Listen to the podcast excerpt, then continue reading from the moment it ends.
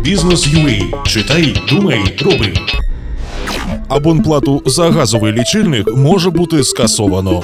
Комітет Верховної Ради України з питань будівництва, містобудування і житлово-комунального господарства підтримав прийняття ініційованої радикальною партією постанови Верховної Ради номер 6279 щодо рекомендації скасування необґрунтованого запровадження НКРКП тарифів на послуги розподілу природного газу. Про це поінформував заступник лідера РПЛ з економічної політики, голова парламентського промислового комітету Віктор Галасюк, який доповідав проект постанови від авторського колективу.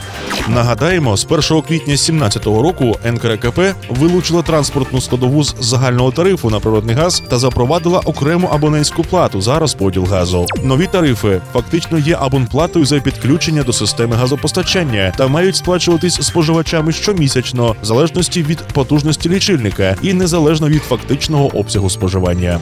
Спроба встановлення абонплати за газ для населення незалежно від обсягів його споживання, виходячи з потужності лічильника, це брутальний грабунок народу на користь газових олігархів. І це тільки початок афери. Через три роки НКРКП планує підвищити цю абонплату майже втричі. Фракція радикальної партії вимагає скасування грабіжницької постанови НКРКП, відставки комісії разом із Дмитром Вовком та повернення реального контролю держави над газовою мережею. Бо не повинна бути ціна на вугілля Роттердам плюс, ціна на газ німецький хаб плюс, а зарплата українців Гондурас мінус. Прокоментував Галасюк.